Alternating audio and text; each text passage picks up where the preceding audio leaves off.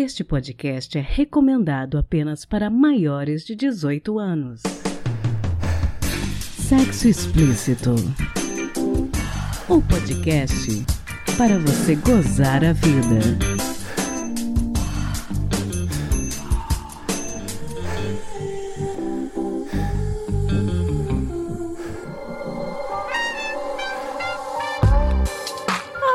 Taradinhas, tudo bem com vocês? Já tomaram a sua primeira dose da vacina? Eu já tô 100% jacaroa, graças a Deus. E tô bem animada porque finalmente estamos tendo motivos para sentir esperanças de sair dessa situação pandêmica interminável. Eu tenho fé que até o fim do ano todos nós estaremos com pelo menos uma primeira dose. E não deixem de voltar para a segunda dose, viu? No episódio de hoje eu tive a honra de receber a fisioterapeuta pélvica carioca Mônica Lopes e a gente falou um pouquinho sobre squirting e ejaculação feminina. Essa foi uma entrevista bastante surpreendente e informativa, e eu espero que vocês aprendam com ela tanto quanto eu aprendi. Lembrando que qualquer dúvida que vocês tenham a respeito destes e de outros assuntos, vocês podem me mandar anonimamente pelo curioscat.ca barra sexo explícito. E eu tenho um pedido especial para vocês hoje. Eu criei canal na Twitch. E em breve eu pretendo fazer lives sobre diversos assuntos ligados à educação sexual. E talvez ligados à gastronomia também. Não sei. Será que eu vou conseguir? Será que a Twitch vai derrubar o meu canal? Me segue lá para descobrir twitch.tv barra sex explícito podcast. Eu tirei o O de sexo, né? Então ficou twitch.tv barra sex explícito podcast tudo junto. Então, bora pro episódio?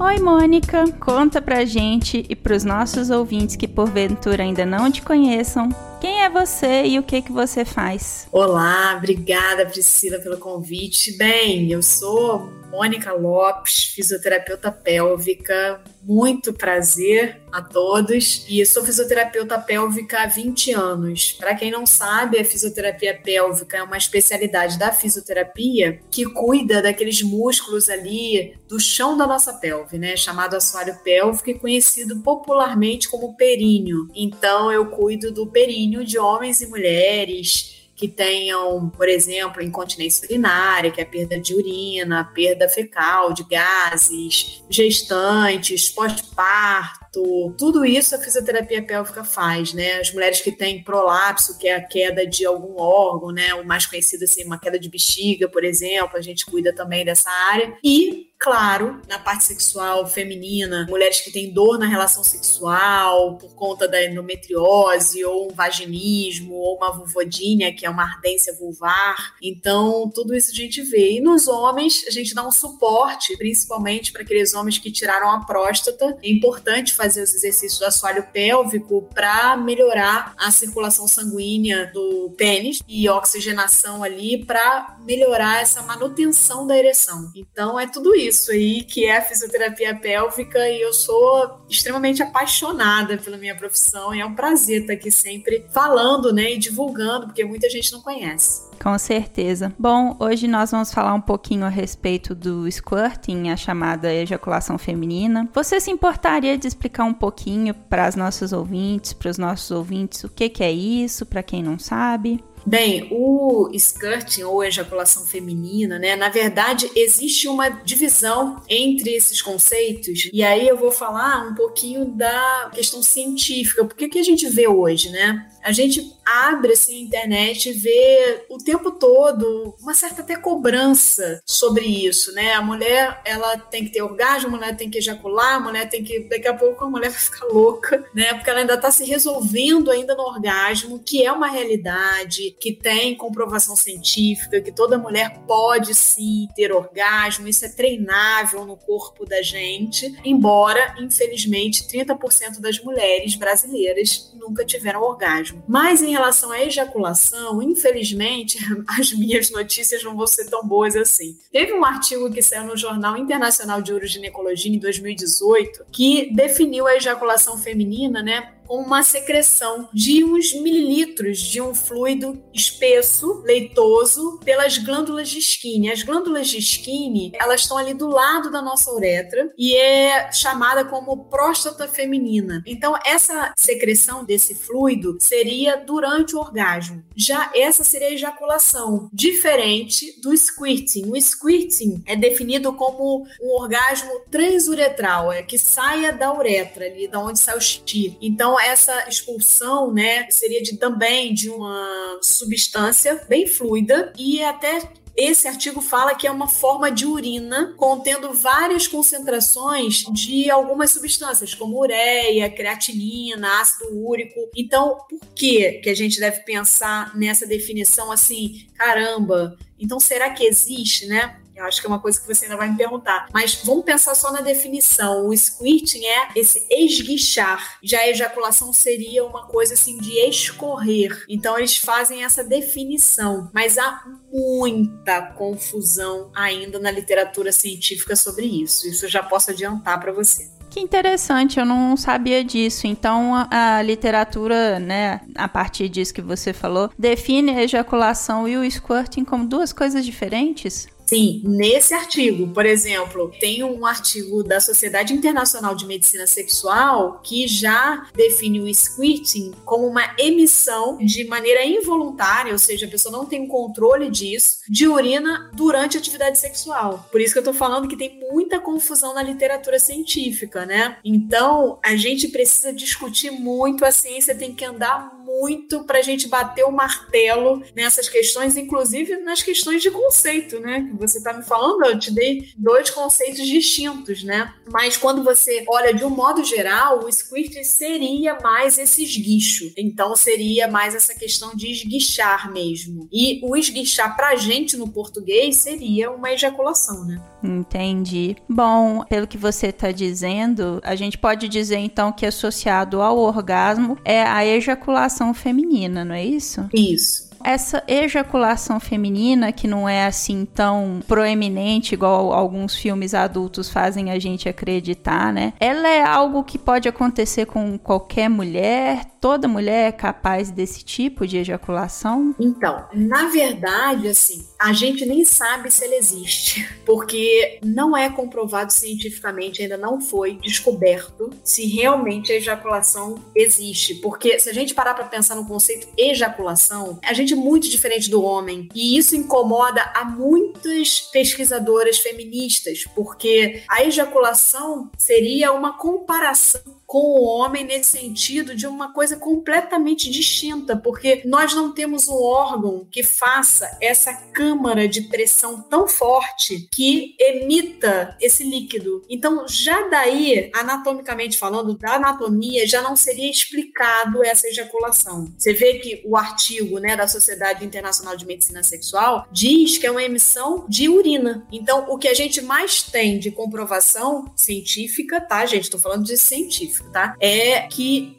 pode ser uma incontinência mesmo urinária durante a atividade sexual. Aliás, existe um termo incontinência coital, ou seja, que vem do coito, né, que pode acontecer tanto na penetração ou no orgasmo e está associada a uma perda de urina durante o esforço daquela atividade sexual ou quando a bexiga ela é muito, vamos dizer assim, muito nervosa e acaba que faz uma pressão muito grande e joga esse conteúdo pela uretra. Por isso que eu falei que é bem complicado esse tema. Mas o que eu posso deixar claro para ir para os ouvintes é que você sente isso, você tem um prazer, você acha que tem ejaculação, eu não quero de maneira nenhuma invalidar isso. Sabe por quê, Priscila? Porque olha só, se a gente parar também para pensar, o próprio clitóris, vamos fazer um comparativo, o clitóris ele foi cinco vezes descoberto. Cinco vezes. Então, se a gente for fazer um comparativo, imagina se alguém lá no passado falasse assim: não, realmente clitóris não existe, isso não existe, isso é coisa da cabeça da mulher e tal. E ele foi descoberto, toda a anatomia desse órgão tão importante para gente, para o nosso prazer, para o nosso orgasmo, só em 1998 foi descoberta a anatomia completa do clitóris por uma urologista mulher, só podia ser, né? Então, se a gente for fazer esse paralelo, bem, se eu bater o martelo e dizer não existe squirting, daqui a um tempo pode ser que se comprove que existe. A medicina, né? A gente sempre fala essa frase, é uma ciência das verdades transitórias. Então, se você, mulher, se você expele um líquido, se isso te dá prazer, se isso vem junto com o seu orgasmo e te dá muito prazer, isso não causa nenhum prejuízo para sua vida, vá em frente, sabe?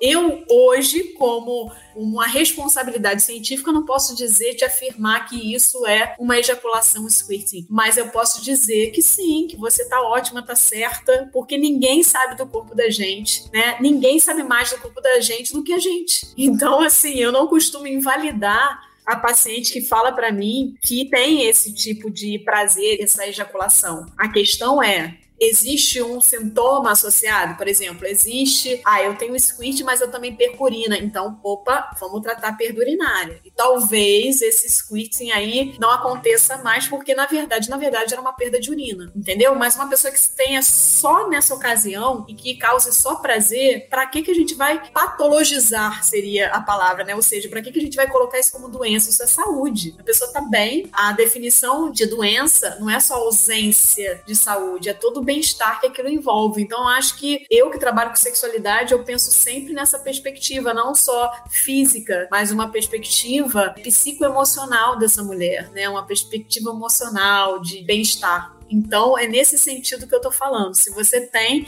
não invalide o que você tem. Muito interessante a sua fala, porque o exemplo que você deu é perfeito, né, da questão do clitóris. Realmente, a ciência ainda conhece muito pouco sobre a anatomia feminina e o prazer feminino, né? Então, a gente realmente está começando a desvendar esse mundo como um todo. Então, não tem ainda como bater o martelo sobre coisas que ainda estão em processo de descobrimento, né? É, e uma coisa importante, né, como você tocou nos filmes adultos, né? Então, os filmes adultos, filmes pornôs, a gente tem que ter um pouco de cuidado, porque a gente realmente vê muito. Se você abrir um filme pornô, e é claro que eu tenho que fazer pesquisas sobre isso, eu vejo filmes, né? Às vezes até uma paciente que fala que gosta, então eu vejo alguns que são, como dizer assim, menos piores para poder indicar, mas a, a, base do filme pornô, infelizmente, né, ele nunca foi referência e ainda, infelizmente, ainda não é, tirando alguns diretores que estão com um olhar novo, como a Erika Lust, por exemplo, né, que tem um olhar mais feminino, um olhar com uma pegada diferenciada e tal. Mas eu, geralmente o, o filme pornô, ele não é realmente para quem quer ter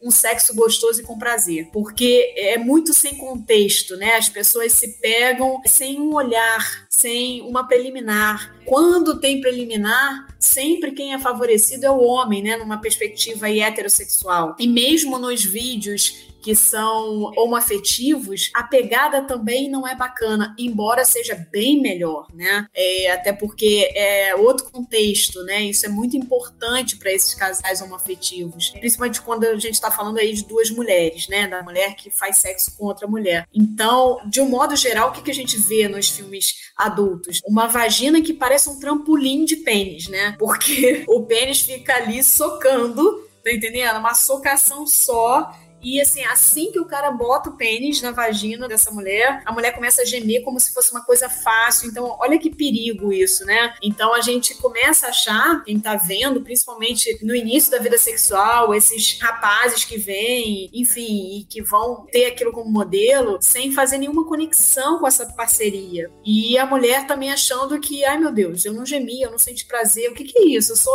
anormal? Não, isso é uma construção. É uma construção. E quando a gente junta tudo isso com o squirting, com aquelas mulheres que jogam aquilo é urina, urina nos vídeos para fora, assim, na maior facilidade e tal, papai, como se fosse muito prazeroso, a mulher se sente cobrada Isso é uma cobrança. É diferente assim do orgasmo, né? Quando fala assim, ah, agora é ditadura do orgasmo. Não, não é ditadura do orgasmo, é direito adquirido. São coisas bem diferentes, né? Porque o orgasmo ele é comprovadésimo cientificamente que ocorre. Existe um órgão que favorece muito ele, né? Em relação às áreas erógenas, que é realmente o clitóris, mas a gente sabe que também o orgasmo ele depende muito de outro órgão que é o principal para a gente ter um orgasmo, que é o cérebro, né? Se não fosse isso, mulheres, por exemplo, que tiveram lesão na medula, que são cadeirantes, que tiveram lesão na medula, nunca mais iam ter orgasmo. E elas têm. E aí, como é que explica isso? Isso se explica por causa do nosso cérebro. Então, acho que tem muita coisa legal para a gente falar, para a gente discutir, e realmente a gente tem que ter cuidado com as nossas referências, né, em relação a sexo, porque o sexo vira um, algo muito fast food, sabe? Uma rapidinha, sem conexão nenhuma, sem entrega. E não ter entrega é algo que atrapalha muito o orgasmo. Quiçá um dia ter um squirting. É muito importante a gente ressaltar para as nossas ouvintes que elas não têm de se sentir pressionadas, até porque, como você bem pontuou, essa questão do squirting que é mostrado nos filmes adultos é muito ilusória, né? Eu acho que as pessoas elas precisam parar de encarar a pornografia como se fosse algum tipo de coisa baseada em fatos reais. A gente não vê filme de ação e acha que se você pular de um penhasco você vai sobreviver, né? Mas a gente às vezes vê filme pornô e acha que aquilo ali pode acontecer de fato, né? O que é uma ilusão. Aquilo é um filme, aquilo é um produto, né? Nossa, sua comparação foi perfeita. Exatamente isso, né? A gente não deve ter, assim, é vida real mesmo, né? Eu acho que aonde procurar, né? Porque aí também a gente pode ter deixado a galera perdida, né? Aonde procurar? Para você ver que a gente tem pouquíssimo fomento, né, pouquíssimo incentivo de uma educação sexual adequada. Então acho que a procura é por realmente podcasts como esse, né? Eu tenho um canal no YouTube que eu falo muito de sexualidade, um Instagram também, Mônica Lopes muito prazer, quem quiser me seguir, eu vou ficar muito honrada e é para isso é para tirar essas amarras, tirar esses tabus, fazer com que, principalmente nós mulheres, né, possamos ter uma vida sexual plena, sabe? Isso é possível, né? Como eu falei, o orgasmo é treinável e é um direito que a gente tem, né? Então acho que a gente precisa procurar essas referências aí com mais cautela. Bom, você falou uma coisa, né, que me chamou muita atenção essa questão do orgasmo ser treinável. Eu já inclusive fui procurada por algumas ouvintes que me disseram que não conseguiam sentir orgasmo e que começaram a ouvir o podcast que decidiram investir nisso, buscar isso, né? E aí eu gostaria de saber um pouquinho a respeito desse treinamento. Como que funciona isso? Então, a primeira coisa é, de fato, é o autoconhecimento. Né? O autoconhecimento,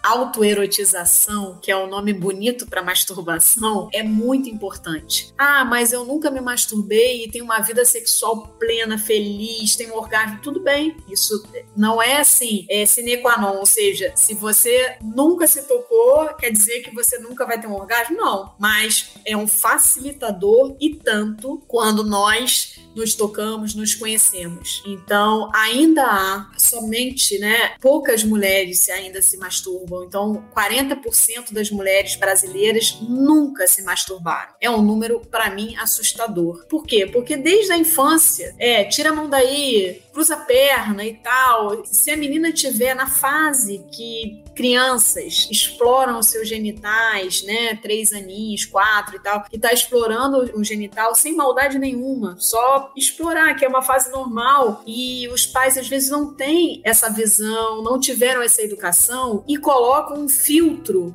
adulto. Então, o filtro, a criança não tem maldade nenhuma, mas os pais, com o filtro adulto, acabam inibindo isso. Isso já pode ser alguma coisa né, que atrapalhe lá na frente né, a sexualidade dessa pessoa, não que seja para todo mundo isso. E na adolescência vem a questão né, dos caracteres mesmo, femininos e masculinos e tal, que a gente desenvolve por conta hormonal e a curiosidade da sexualidade. Então é mais uma oportunidade da gente se conhecer e se tocar. Agora, se você passou por todas essas fases e tem dificuldade de falar para a pessoa que está com você o que, que te agrada, porque você nem você sabe o que te agrada, nunca é tarde. Você pode ter a idade que for, você pode ter 60 anos, 70 anos e fazer essa descoberta, né? E vai ser um novo mundo, é um novo portal que se abre. Certamente isso é um facilitador. A outra coisa é separar, deixar realmente essa questão do orgasmo vaginal a todo custo de lado, porque a gente sabe que apenas 20% ou menos das mulheres que conseguem ter um orgasmo intravaginal. E que esse orgasmo intravaginal, ele é sempre conseguido por conta do clitóris, pela parte interna do clitóris, porque a gente sabe que o que a gente vê, aquela cabecinha, é a ponta do iceberg, né? Todo mundo fala isso, mas é verdade. E o clitóris ele tem ramificações que vão para dentro ali da nossa, do nosso canal vaginal. Então, ter a oportunidade de estimular a cabeça do clitóris, onde tem 8 mil terminações nervosas, ou seja, é muito sensível, estimular isso com as mãos ou com um aparelho, né, um sex toy, durante a atividade sexual penetrativa, é algo muito interessante para ter um orgasmo. Ou se você quiser, não, eu quero ter um orgasmo exclusivamente vaginal, né? Quem sou eu para dizer que isso é uma bobagem?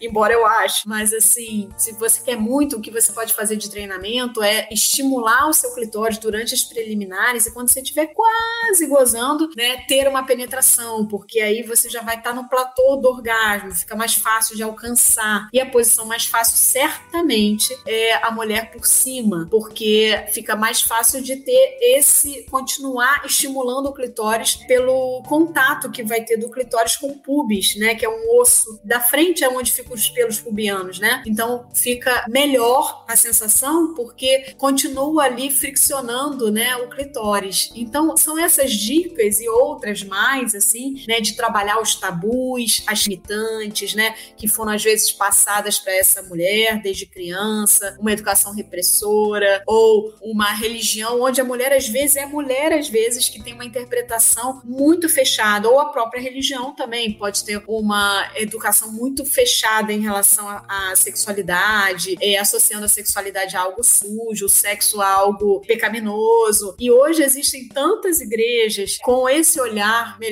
para a sexualidade, tantos conselheiros e conselheiras para homens e mulheres, né? Que eu acho muito importante também falar disso, né? Dentro da sua própria crença, você pode trabalhar isso e ser feliz tirando esses tabus e às vezes até falando: caramba, eu tinha um tabu que era desnecessário na minha religião. Porque hoje a gente tem muitas pessoas com esse olhar dentro daqueles preceitos de cada religião, né? Sem desrespeitar aqui nenhuma, por favor, eu tenho maior respeito a isso. Então é isso, eu acho que tem tudo isso para ser trabalhado. É um universo que vai ser mais rápido para algumas mulheres e um pouco mais lento para outras. Queria aproveitar que a gente está falando disso e talvez fugir um pouquinho a respeito do tema do squirting, mas você falando me fez pensar um pouco a respeito no mito do ponto G, porque é uma coisa que assim a gente vê muito em mídia, é muito estimulada essa imaginação em torno disso, assim. E eu queria que você falasse um pouquinho, se você achar ok, existe ponto G? Como que funciona isso?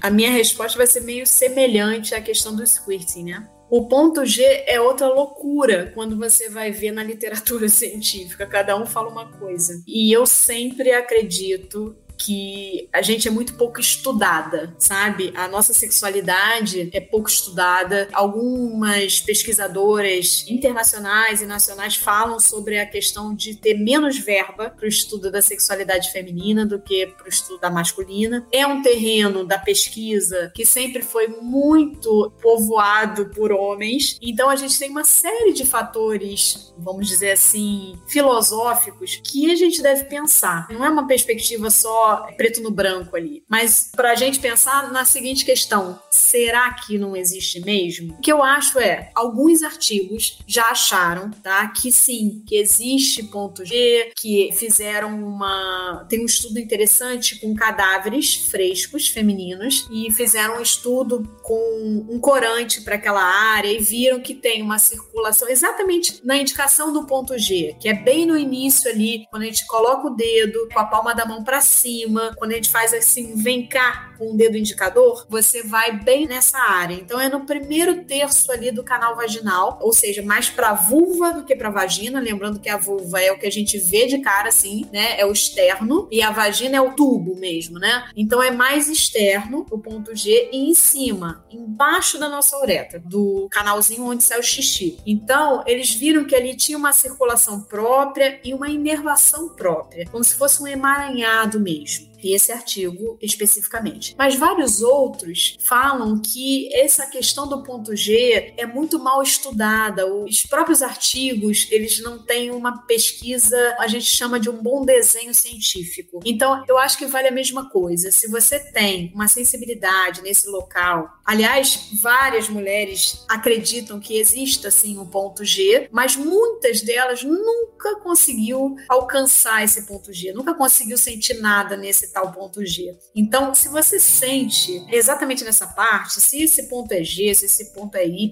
não importa. Importa é o seu prazer. Eu acho que é mais uma vez a gente não tirar o mérito de quem sente, porque na verdade, na verdade, todo o nosso corpo ele tem potencial de prazer, todo o corpo, desde a sua orelha, os seus olhos, o seu pescoço, os seus mamilos. E nós somos de uma sociedade que eu costumo dizer que é uma sociedade ocidental penetrativa. Então acaba que a gente não contempla todo o corpo. Isso quem faz, né, muito bem são mais os povos orientais que tem a questão do tantra, que esse sim contempla o corpo como um todo. Mas nós que pertencemos a essa sociedade ocidental penetrativa cada vez mais rápida, que não nem olha direito no olho do outro e já vai transando e já vai nem, nem faz conexão nenhuma, tem, obviamente, uma dificuldade de admitir que outros pontos, sem ser os pontos que a gente está careca de saber, que são genitais e tal, são passíveis de prazer. E eu volto a dizer, eu tenho essa preocupação com as mulheres que já sofreram lesão na medula. Se uma mulher sofre uma lesão na medula, imagina, acabou a vida dela sexual? Não acabou, porque ela tem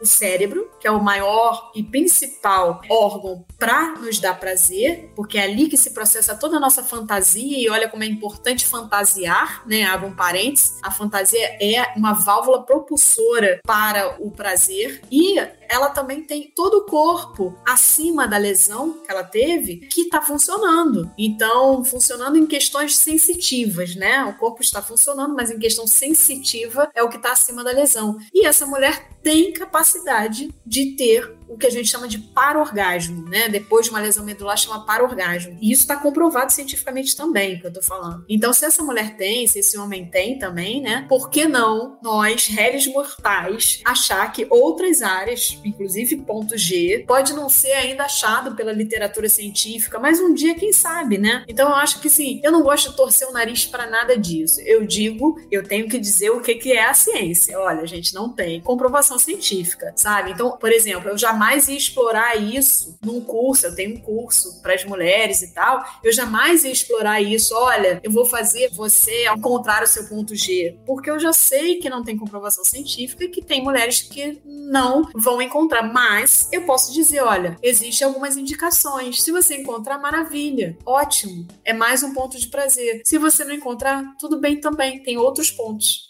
É isso. Fantástico. Eu queria aproveitar que a gente está falando desse assunto que tem muita relação com a anatomia feminina para falar de algo que eu creio que poucas mulheres conhecem, que é a Bartolinite, que é a inflamação das glândulas de Bartolin. Como está tudo numa área muito próxima, você poderia explicar para os nossos ouvintes o que, que é a Bartolinite? É, como você falou, né? Aí a gente já passa para outra, área. A Bartolinite essa inflamação das glândulas de Bartolin. As glândulas de Bartolin são dois furinhos, assim, duas saídas que estão localizadas nos nossos lábios internos. Eu costumo chamar lábio interno e não pequenos lábios, porque, na verdade, várias mulheres têm os, os pequenos lábios maiores do que os grandes lábios, entende? Então, acho que é mais legal a gente falar lábios internos. Então, é, esses furinhos estão ali localizados nesses lábios internos, na vulva feminina. Vulva, como eu falei, é essa área externa que a gente chama de vagina, mas o nome certo é vulva. Então, essas glândulas elas vão ter um papel muito importante na lubrificação vaginal vaginal durante a excitação, produzindo aí muco.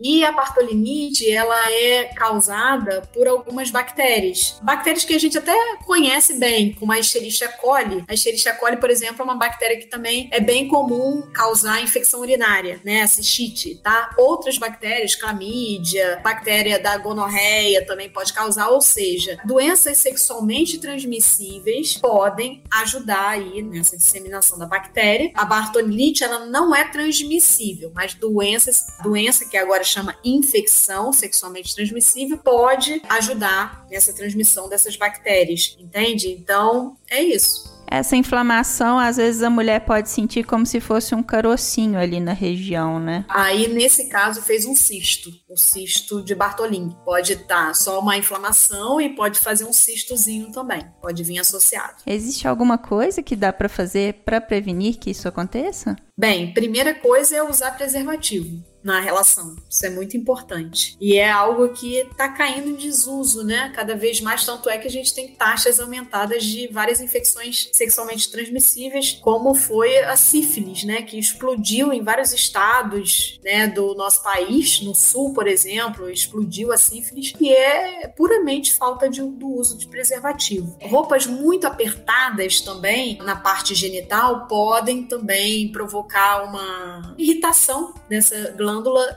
ou seja, não tem nada a ver nesse caso aí com alguma infecção sexualmente transmissível e isso pode também ajudar a gerar a bartolinite. E a imunidade deve ser cuidada, né? Deve ser vista também. Ou seja, é algo, uma conversa com o ginecologista. Nesse caso aí, por exemplo, a fisioterapia, ela não tem, fisioterapia pélvica, né? Não tem atuação, é a atuação dos nossos colegas ginecologistas, porque muitas vezes vai ter que entrar com antibiótico para o tratamento. Bom, Mônica, foi muito fantástico fantástico conversar com você hoje e eu gostaria que você encerrasse a entrevista dando um conselho para as nossas ouvintes, para os nossos ouvintes gozarem mais a vida dentro disso que a gente está conversando. Ah, que delícia! Gozar a vida é muito bom, né? É, bem, se a gente falar de gozar a vida de um modo geral, realmente é olhar tudo pelo lado positivo, ter gratidão. Mas quando a gente fala numa perspectiva sexual, primeiro e mais importante é de fato o autoconhecimento. E esse autoconhecimento passa por amor próprio, que é muito importante. Um outro conselho que eu dou é que muitas mulheres não conhecem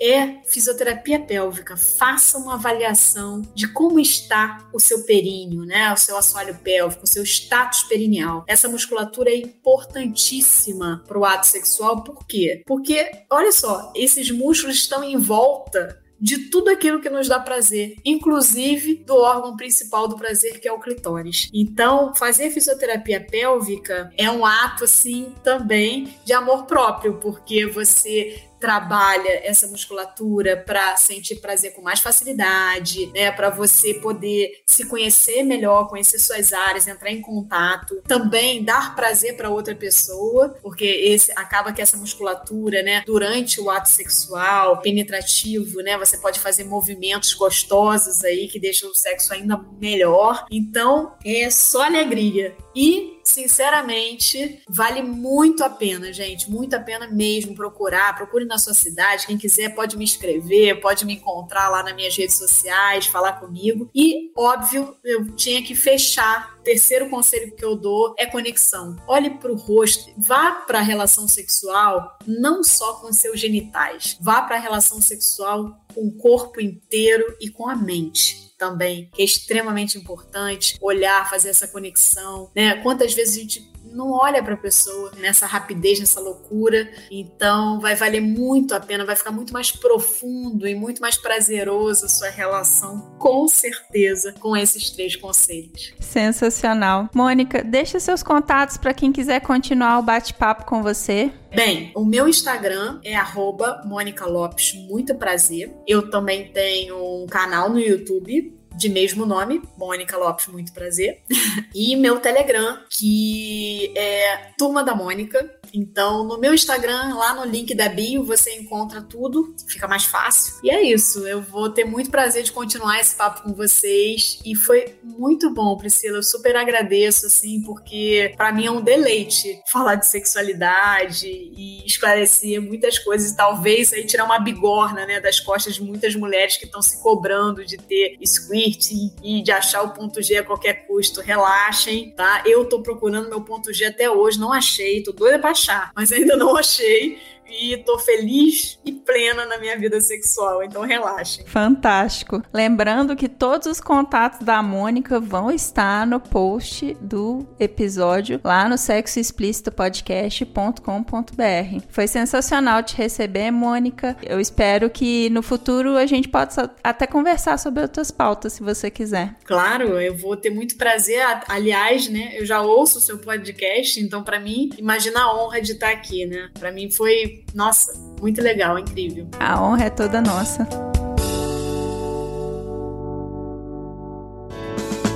Se toca. Agosto é o mês da visibilidade lésbica. No dia 19, celebra-se o Dia do Orgulho Lésbico e no dia 29 é o Dia Nacional da Visibilidade Lésbica. Então, na dica de hoje, eu não podia deixar de trazer alguma série ou livro que trouxessem casais de meninas bacanas da ficção. O problema disso é que muitas vezes casais lésbicos são retratados de maneira muito problemática na cultura pop. Essa é uma questão que infelizmente é frequente na forma como pessoas LGBTQIA+ são retratadas na ficção. Mas casais lésbicos que vivem apenas a sua vida normalmente, sem ter de lidar com todo tipo de obstáculo, até mesmo com a morte, infelizmente são poucos na ficção. Então eu decidi trazer uma dica de documentário, porque eu acredito que ele é muito emotivo e interessante. Na verdade, a dica é de um episódio só, de uma série documental da Netflix, chamada meu Amor, seis histórias de amor verdadeiro. A produção retrata a cada episódio uma história de amor entre casais que estão juntos há décadas. E um desses casais é composto pelas brasileiras Jurema e Nicinha, que se conheceram ainda adolescentes e moram na favela da Rocinha, no Rio de Janeiro. É muito bonita a relação de amor entre as duas e a série como um todo vale a pena. Mas o que eu queria ressaltar aqui é que muita coisa é demonizada em torno de relações entre pessoas do mesmo sexo, mas esses relacionamentos não têm nada de diferente. São pessoas que querem ser felizes e viverem as suas vidas com tranquilidade. E quem que não quer isso? não é mesmo? Por isso, eu recomendo o episódio Jurema e Nicinha da série Meu Amor. Seis histórias de amor verdadeiro da Netflix e que todos nós possamos ter relações bonitas, duradouras e de companheirismo e afeto, como esse casal tão bonito. Você sabia que você pode contribuir com podcast Sexo Explícito? Não? Então eu vou te explicar. Temos duas formas de contribuição, pelo PicPay e pelo Apoia-se. Contribuindo com 10 reais, você tem direito a participar de nosso grupo exclusivo no Telegram, além de concorrer a sorteio de brinquedos eróticos a cada três meses e assistir com exclusividade e ao vivo a entrevistas sobre educação sexual, saúde e sexualidade. Então, então, o que, que você está esperando? Vai lá em picpay.me barra sexo explícito ou em apoia.se barra sexo explícito podcast. Espero você!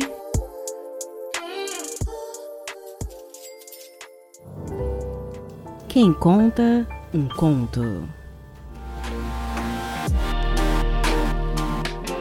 Conto que vocês vão ouvir agora é de autoria do escritor piauiense Ítalo Lima. Ítalo está lançando seu primeiro livro físico de contos eróticos chamado No Gozo dos Pássaros Não Há Solidão, pela editora Área de Criação. Para mais informações é só acessar nogozodosPássaros.com. E essa história bastante peculiar será narrada pela Laude, minha ouvinte, numa interpretação absolutamente maravilhosa. Espero que vocês gostem. E se você deseja narrar ou me enviar algum texto para narração, entre em contato comigo pelo e-mail sexoexplicitopodcast@gmail.com. Vai ser um prazer ter você aqui participando do podcast.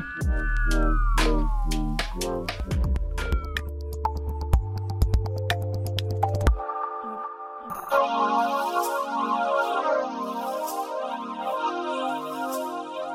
Eu vou confessar para você que eu morro de preguiça de homenagem.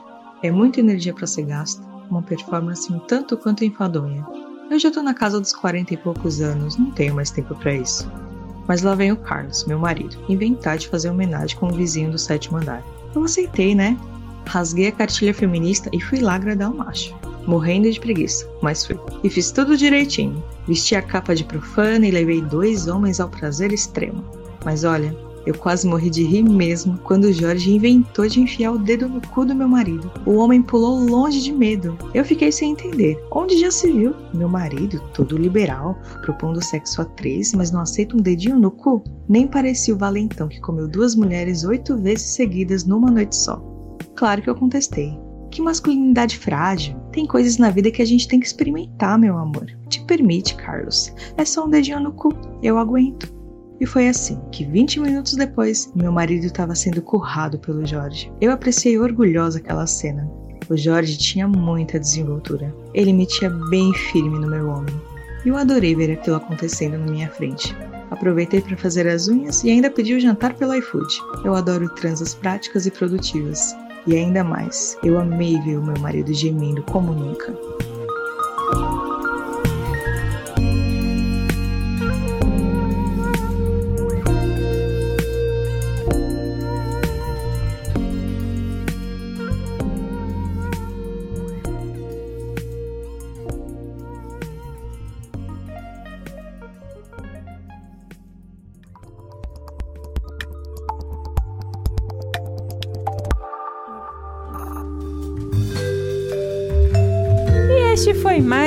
Episódio do podcast Sexo Explícito. Foi bom para você?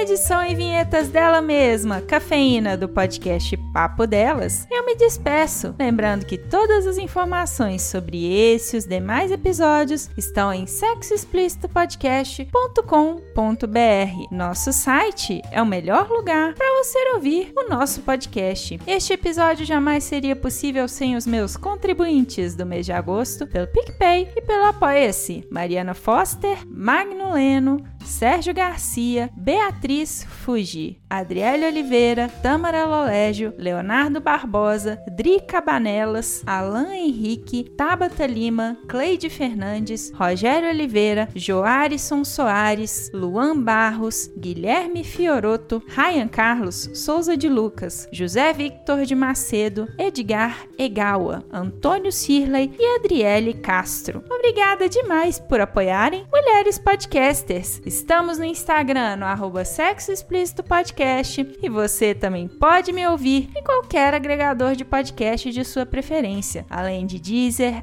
iTunes, Google Podcast e também no YouTube. E aí, o que, que você está esperando? Bora gozar a vida? Beijo!